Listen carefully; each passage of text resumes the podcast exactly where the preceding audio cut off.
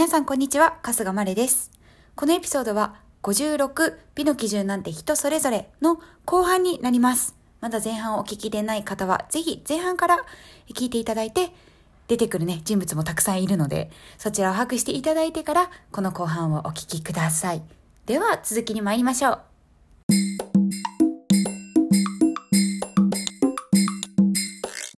みんなメイクをいつからするようになりましたか？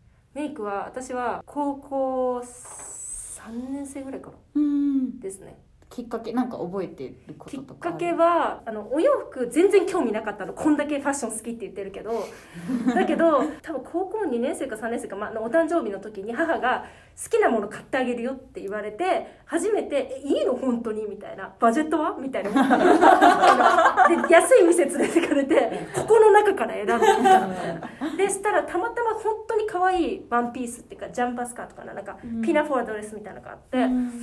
でそれを着てみた時にうわ私も可愛くていいじゃんみたいにとキラキラキラキラってなっちゃってなんかそれまで自分のことビューティフルとかビューティフルじゃないって思ったこともなかった。何も考えてなかったけどあ私も可愛いみたいな思ってそこからちょっとメイクしようかなって思ったかなへえそれくらいかな。もうこれって時があったんだね。うんもうねなんかマジカルなモーメントがあったよね。パーッと思って。ゆいなさんどうした？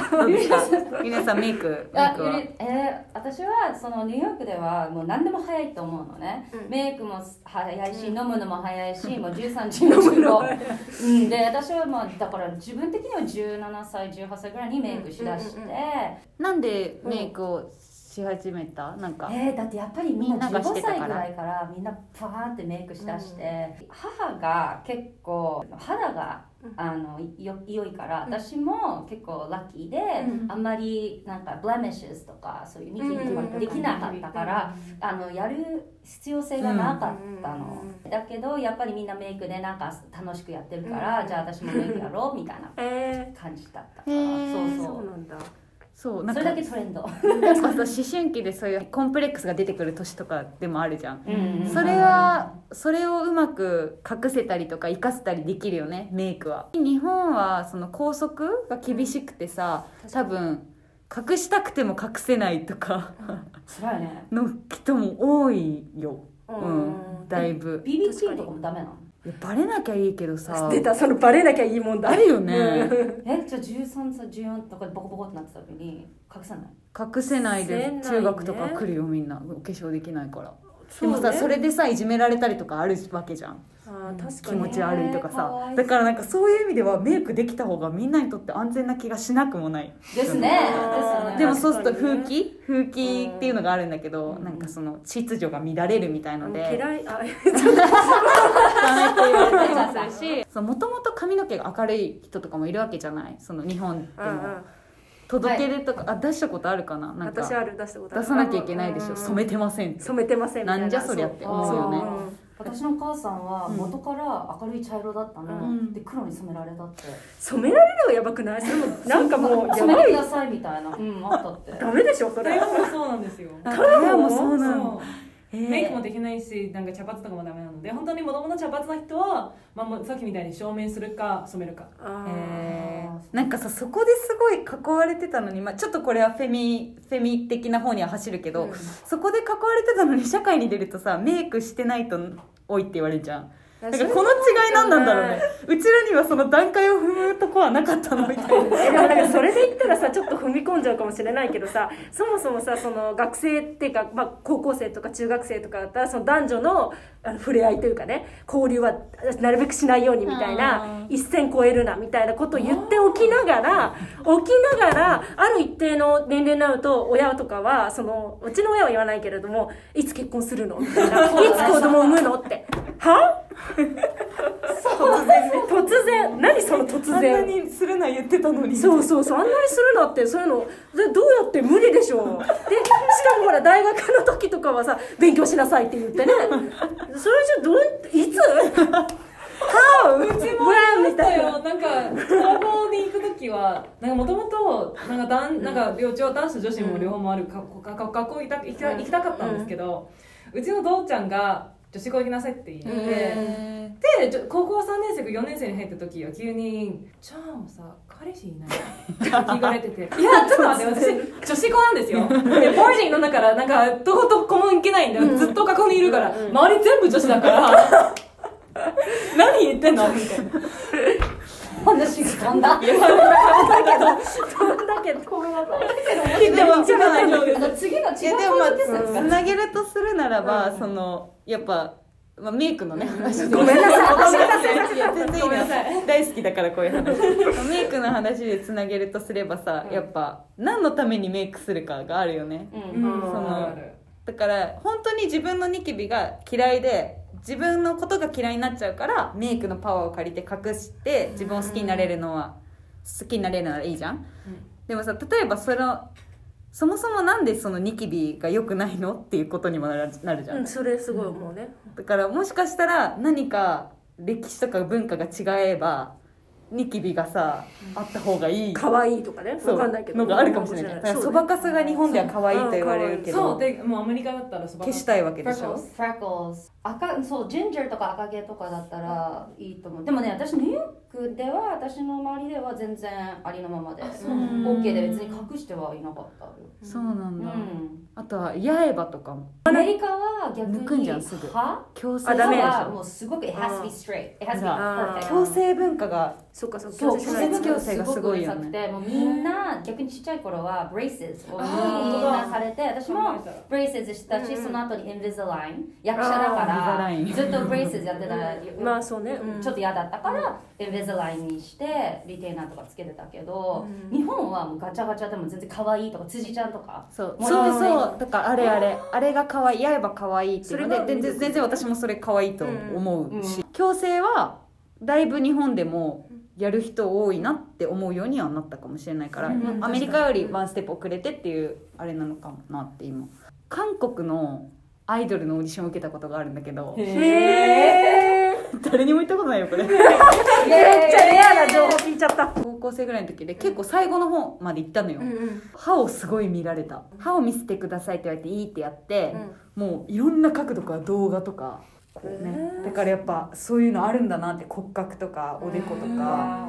そのビューティーの基準がまあ多分それに合わなかったから落ちたんだけど、うん。そのビューティーの基準があるんだなって思ったね、まあ、韓国はすごい厳しいっていうよねビューティースタンダードか、だってそういうショーがあるじゃん。テレビで、うん。あの韓国ではそのすごいねあのなんか例えばやけどしちゃってあの見にくくなっちゃった人とかあとはすごい元が見にくい人2人の話をあのシェアするの、うんテレビで、うん。それで1人だけしか選ばれないっていう。整形するやつだ。整形する選ばれた方が整形選ばれた方が整形。でもその人たちはみんなもう私の人生変わるのに私が綺麗だったら変わるのにっていうふうに話をしてそれ一人しか選ばれない何で選ぶの？それは。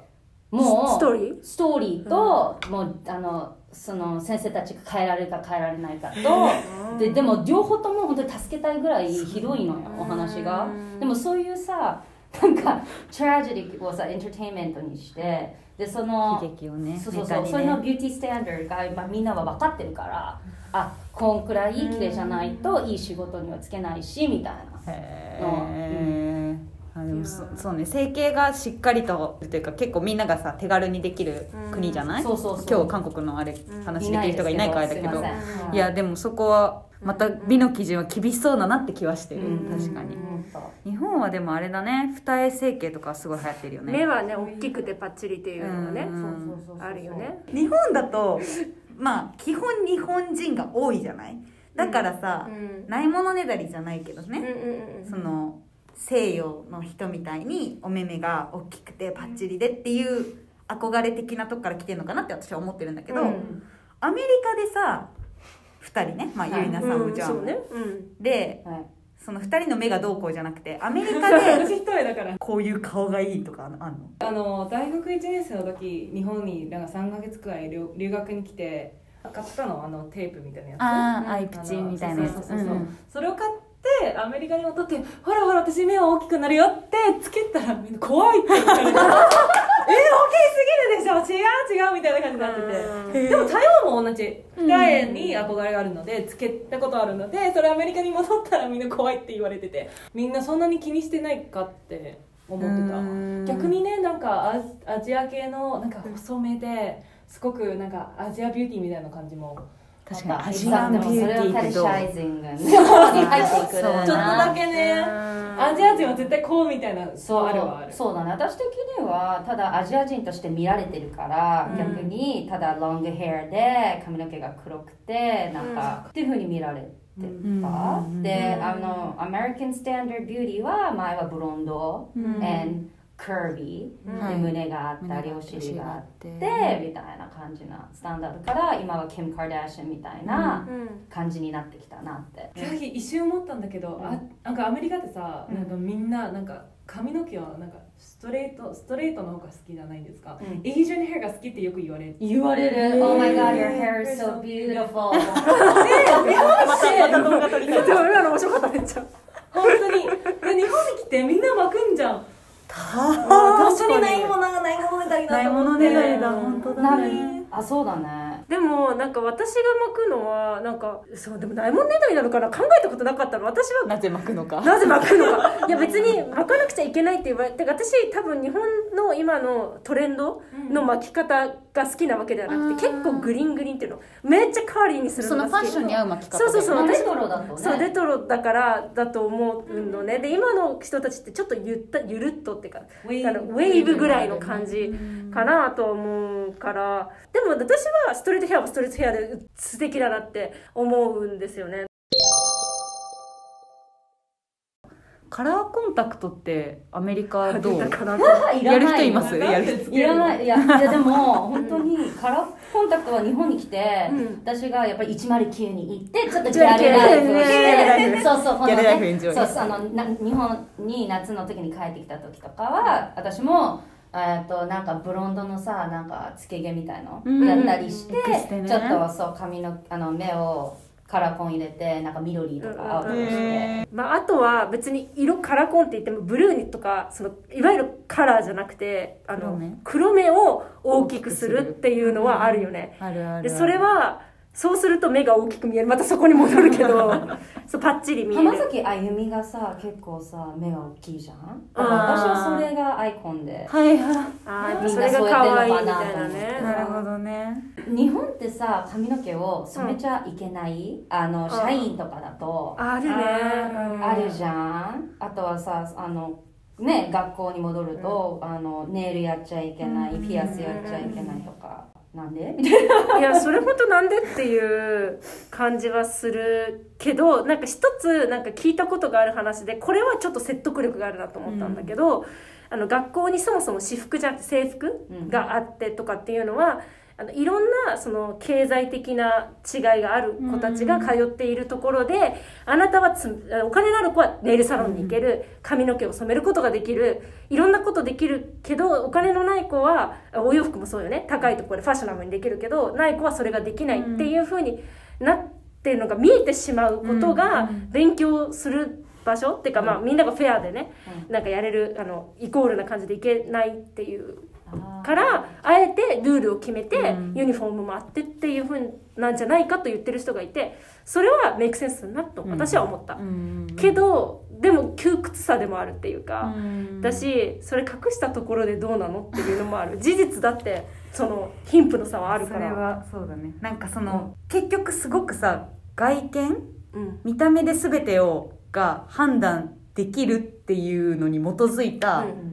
説明ではあるよね、確かにね。説得力あるなとも思ったけど、うんじゃあもしそれをなくして好きなようにしてってなったらさ、まあもしかしたらネイルでわかるかもしれないし、うん。貧富の差だったり自分はマウント上だなとかあるかもだけどじゃあそれが分かってた分かってた状態でみんなが仲は悪くなるのかはやってみないと分かんないよね。うんうん。私の高校はパブリックスクールで制服もあったんだけど海外から来てる人もすごい多かったし、もういろんな人たちがごちゃ混ぜの学校だったの、うんだから髪の色とか言ってらんないし元から違う色の子もいるしさ、目の色だって、だからあの制服はあるけどいわゆる日本の校則よりは緩かったの、うんうん。こうなんかシャツの色とかも自由だし、スカートでもズボンでもいいし靴下も丈なんでもいいしでうん。自分で言うのもなんだけどめっちゃいい高校だったよ。わかんない。もしかしたら知らないところでいろいろいじめとかあったのかもしれないけど私が知る限りではなかったし、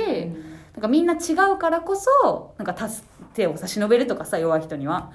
なんか協力するとか喧嘩するならもうガチでやるとかあったからなって私の中ではその高校は平和だったんだけど、同じエリアにいろんな高校があって、それも結構真面目な高校が多かったの。うん。で私たちだけみんなから見たらなんか不良高校なわけ。めっちゃ勉強はできる人いるんだけどね。でもあの高校はみたいうん。なチャラいとかめっちゃ言われてたのよ。あだからそう見えてるけどじゃあどうなんですかっていうのがあるから。ー日本ってさ結構さ everything is even で、へうん。あのねだから平和を守るためにうん。全部を一緒に同じにしましょう一緒にしましょうっていうのがあるよね。うん。でもそれって確かに今すごいいいポイントだなって思ったけど、うん。同じにしたら平和に見えるかもしれないけど本質的にどうなのっていう。そうそう。本当にそうなのっていうところはあるしじゃああえて別々みんなが違うんだってことをこう分かった状態でどうやって歩み寄るかどうやって仲良くなっていくかっていうことを学生のうちに勉強した方がいいんじゃないかなっていうのはありますね、学ばれたんでしょうけどバレさんは。そういうことよね。いやでもそうだね。なんかうん言葉で言ってもらうと確かにそうだよね。だから日本はインディビジュアリティが欠けてるっていうところ言われちゃうんだ言われちゃうね。言われちゃうんだよね、うん、で逆にその高校生が出たらもうね茶髪にしたり金髪にしたりとか、ねファッションガーンっていったりとか、うん。だから結構派手な人もうん。いて結構、うん。like very big in the industry だと思うよ。そのクリエイティビティがずっとこういう風になってるから、うん。縛られてて縛られねててバできないできないからいきなり自由だっていう時がね大学行く人はその4年間とかだけだからね。そっからまた社会人になるってなったら。ここでみんな一旦ブリーチするじゃん。一度やる。一度はやっとけよみたいうん。なあるじゃない？そういううん。人がまあお多く見えるから私の中にはそれはあるね。えっとさっきの話ちょっと戻るとそのベイウォッチで「サンキスト」っていう英語英語があってそれは太陽にキスされたようにうん。あのまあ肌茶色いっていう。笑いながら。じゃないな綺麗じゃない可愛いんだけどなんか言い方っていうことになっちゃうんだけど、うん。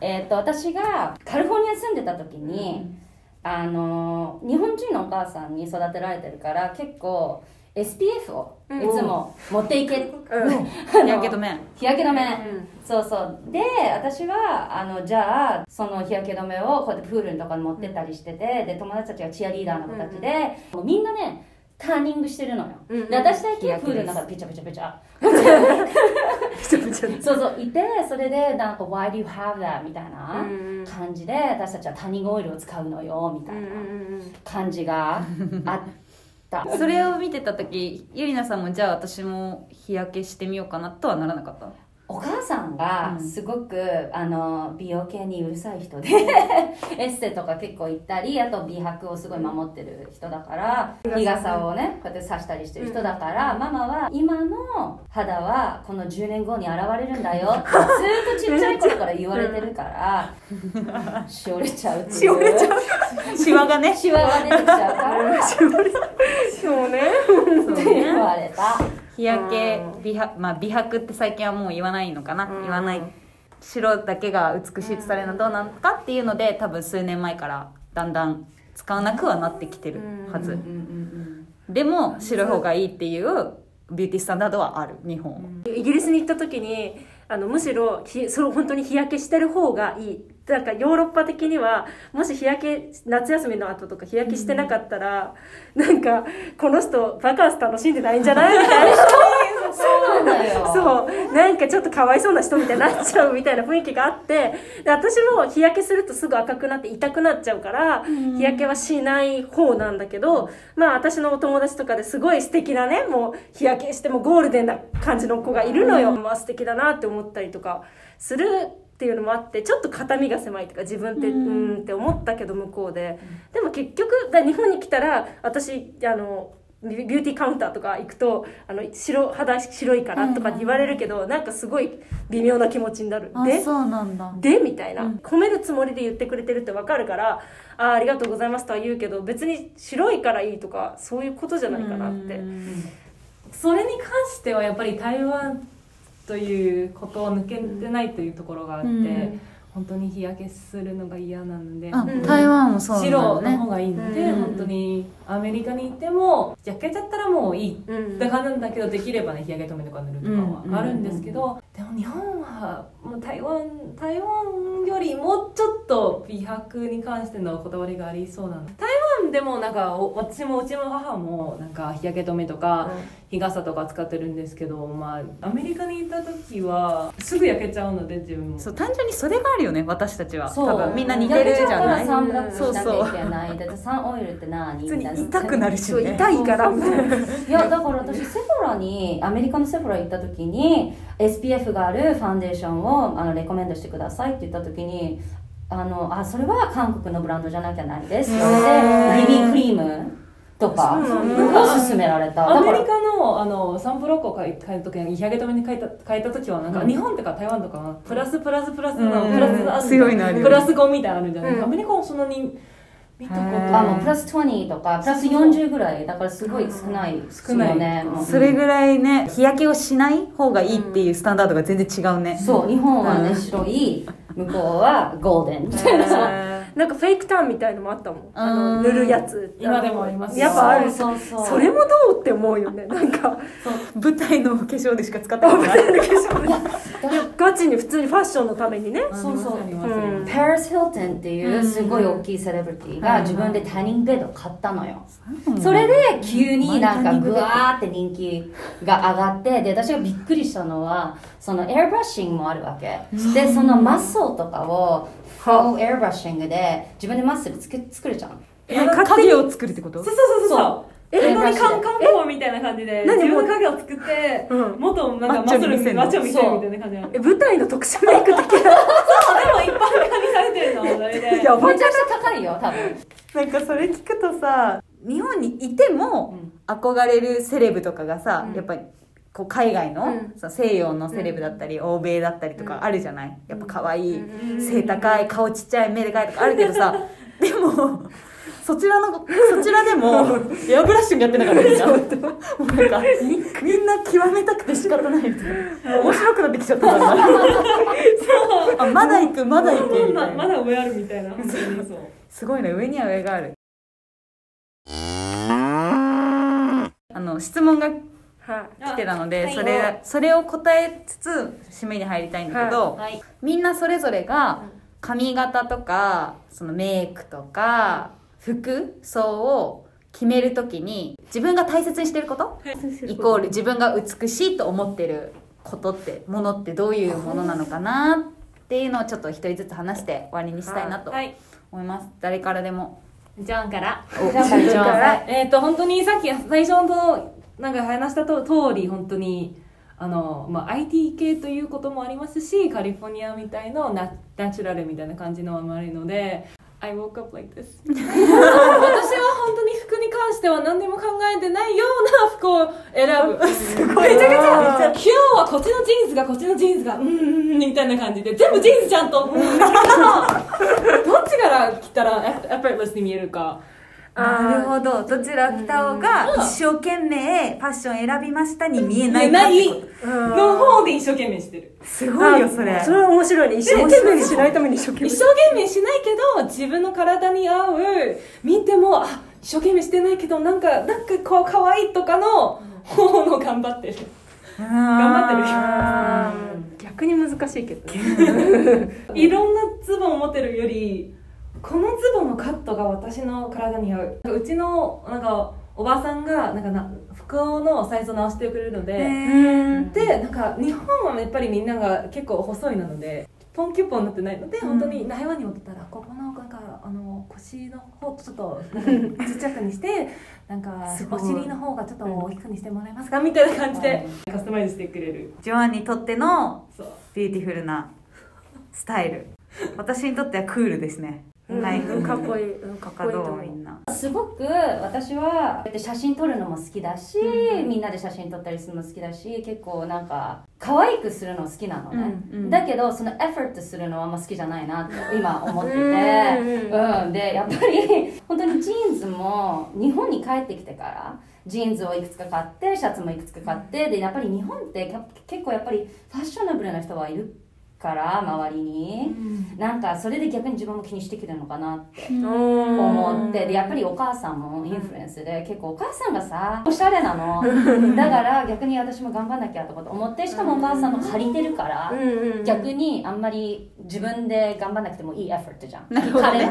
彼おしゃれなママのを着ればおしゃれになれる。そうそうそれでそうするとすごいコンプレントもらってそうするとなんか嬉しいの。でもねあのニューヨークだともういつもドレスでなぜかっていうと可愛いし一回で着れるし 全然エフォートがないから。めちゃめちゃ面白くない？もうここの違いがすごい面白いよ。そうね。そう。だから私はドレス着てエフォートがなしの可愛い方行くかなと思った今の聞いてて。えっとゆりなさんが言ってる可愛いはあれだもんね。自分で思う可愛いがあるってことよね。そうの自分の思い可愛いはなんか本当にかなんだろうボールドなカラーのドレスとか、うん。キラキラとか、うんうんうん。ちょっと日本の華やかとまた違うそうだね。ん。そうだね。うるさい感じなチカチカした感じな。今日のニットのように大切にしてることは、まあ、一番自分がそう、ね、やっぱコンフィであることかなと思う、うんあの私はすごいまあ旗から見るとエフォートしてるように努力してるように見えるかもしれないけど着てて苦しいとかは絶対選ばなくて自分があの心地いいなって思えるもの。でそれが心地いいっていうのはなんかちょっと例えば自分的に可愛くないなって思ってるものを着るのも心地が良くない。とか、あとは例えばあのこう肌をすごい露出するのとかもこうきちんとした場所に行くのにそれを着てったら不安な気持ちになって心地よくない。自分の心が休まってるっていうか、うん。ピースであるところの服を選んでいくようにはするかな。あとはやっぱそれを着てることで自分が元気になれるっていう、そうだよね。自分が気持ちいい。うん、そうそう気持ちいい。I feel pretty. そう、な I feel pretty ですよ、本当に。にあるけどね。そうあそうそうそうそうだと思うかな。うん。うん多少ね、その会う人を意識しちゃう時もないわけじゃないけど、例えばファッションが好きな子と会う時はちょっとそれはあるよね。頑張っていかなきゃみたいなあるするよねあるある。それはある。一応メイクするみたいなまあでもそれは無理のない範囲でっていうかうん、だし何がビューティーなのかなってすっごい考えてて最近、でもなんか一番最近こうすごい綺麗だなって思うのってやっぱ内面だなと思って人の心だなって思って、なんかすごく優しくしてもらった時とか、それ、あの優しい言葉をかけてもらった時とか共感してもらった時とかの美しさってもうなんか見た目じゃなくてだからそういうところにやっぱり気持ちを持っていきたいなって思ってる、説教じみてて嫌いなんだけどでも事実いそう思う。やそのいや通りだでと思う。もそれを思ったのはやっぱり日本ではな人美しいとか可愛いとかなんか外見の褒め方あるんじゃないですか。魅力的とかはそんなに言わない。じゃないですか、うん。可愛いですね。美しいですね。綺麗だね。ですね。みたいな感じなんだけど、アメリカとか最近だとすると beautiful pretty sexy よりなんか attractive. She's attractive、そうだね。魅力的。っていうのがなんか言葉としての差とかもあるかなと思ってて、なるほどね。もうちょっとセンシティブにそうねそう。なってるよね。性格あも含めてという attractive なので、ー人としてってことね。そうね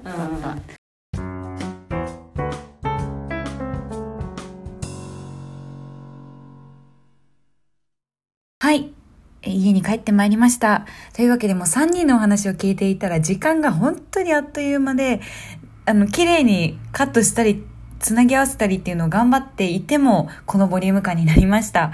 で、私が3人と話していて思ったことは、常にみんな自分のことをもっと好きになりたい、もっと愛したいっていう気持ちがあるんだなっていうのが共通して思いました。自分自身もそうだしね。で、やっぱりその、セレブの話とかも出てきたけど、どんな人でも、より良い自分を求め続けている。で、そのためにファッションとかスタイルっていうのは、まあなんか、わかりやすいものなのかなって。で、そのファッション、スタイルを追い求めるときに、社会やまあ文化が作ったビューティースタンダード、美の基準っていうものを物差しとして、まあ、みんなこれが好き、これが嫌い、私はこれがいいと思う、これは違うと思うっていうふうに選んでいく。だからなんかその基準がやっぱり全くなかったら、またどうなっているのだろうな。まあ、その基準を全くなくすってことはもうできないから想像でしかないけれども、ただ今回こうやって4人で話してみて、みんなそれぞれその人のアイデンティティがあって、その人がその人である要素っていうのに、外見やファッションはもちろんのこと、哲学ですよね。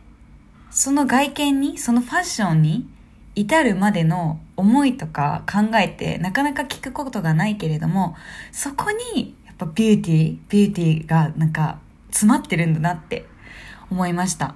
だからこそ、その哲学を知らずして、その人の見た目やファッションだけで、なんか嘲笑ったりとか、否定するっていうことは、その人自身の存在を否定することになり得るなって。で、それが今はね、やっぱり、すぐに問題になるようになったから、それは私いいことだと思うんですよ。そう、それが問題だって言えるような世界には少しずつなってるなと思うから。で、最後に、あの、した質問。みんながこう、選ぶときに、ファッション選ぶとき、スタイルを選ぶときに、何を大切にしてるかっていうのに、答えていた時の、もう3人の、こうね、なんていうの？もう、輝き？が素晴らしかったんです。みんながもう内側から輝いていて、私はその姿が一番美しいなと思って話を聞いていました。で、自分の好きとか自分の心地よいについて話しているみんなを見てるのが私は本当に心地よくてこのポッドキャストやっていてよかったなっていうふうに思いました本当にみんながありのままそこに存在しているなんかいろいろ勉強したりとか学んだりとか違う環境に行ってこう変化に違和感を覚えたりとか順応していったりっていう全部のプロセスを経て今の自分があるっていうことをやっぱみんながそれを言葉にしていくっていうのにすごく意味があるなって思いました。ただ、なんか3人、4人か、4人で話していて、やっぱりなんかメイクをしてないとか、カジュアルっていうことについて話すとき、これは私も自分の話していた言葉を自分で後から聞いて、わって思ったんですけど、なんかやっぱすっぴんだからとか、こんなダボっとした服でとか、私も言葉を選ぶときになぜかそのカジュアルさみたいなものに引け目を感じているような言葉選びをしてたのに気づいたんですね。だから、やっぱ beauty standard からは、そのカジュアルだったり、メイクをしていないっていう、えー、状態がかけ離れちゃってるっていう自覚はみんなそれぞれあるんだなって思いました。で、自分はそれに対して心地いいって思ってるし、私はこの、もうすっぴんでビューティフルって思っていたとしても、やっぱりビューティースタンダード、作られているスタンダードでは、こうした方がいいっていうものがたくさんあるからこそ、引け目を感じる必要はないのに、やっぱ感じちゃってる自分がいるうん。ねっていう ことも感じますね。でも、カジュアルを、その中でもカジュアルを選ぶとか、自分は、なんか今回はさ、ほら、いや、これみんななのかもしれないけど、みんなが同じようにトレンドを追ってるように見えてたにしても、それぞれ一人一人大切にしてるものって違う？し、まあ、今回集まった4人が、なんだろうな、本当にバラバラだったじゃない？で、そのバラバラっていうこと自体が、もしその道端で通り過ぎてる人とか一人一人インタビューしたら、きっとみんなまたバラバラなんだろうなって思ったんですよ。ね。で、それやっぱ言葉にするとか、行動に移すとか、自信を持って人に伝える4人で集まったのは初めてだったのね。この4人メンツで同じ空間っていうのは初めてだったけど、そこで人とこういう会話をしちゃうっていうのは、めちゃくちゃ大きなことだなと思いました。えー私自身のファッションについての、まあ、考えとかは、実は前のエピソードで話していたので、まあそれもリンク貼っておくので、もし興味があるなって方は聞いてみてください。というわけで2回に分けてお送りしました。美の基準についてですね、みんなで語り合えたのはとっても楽しかったし、まだまだ語り尽くせないことたくさんあるなと思いました。さらには、美の基準について話してるとね、やっぱりどうしても、あの、フェミニズムとかとは、えー、あの、切って、切り離せない、えー問題とか、エピソードがたくさんあるなっていうふうにも思ったので、まあまた機会があったら、みんなでお話したいな、他の人も、えー交えてお話したいなと思います。皆様、聞いてくださってありがとうございました。みんなありがとうございました。みんなビューティフルだよ。みんなビューティフルだよ。本当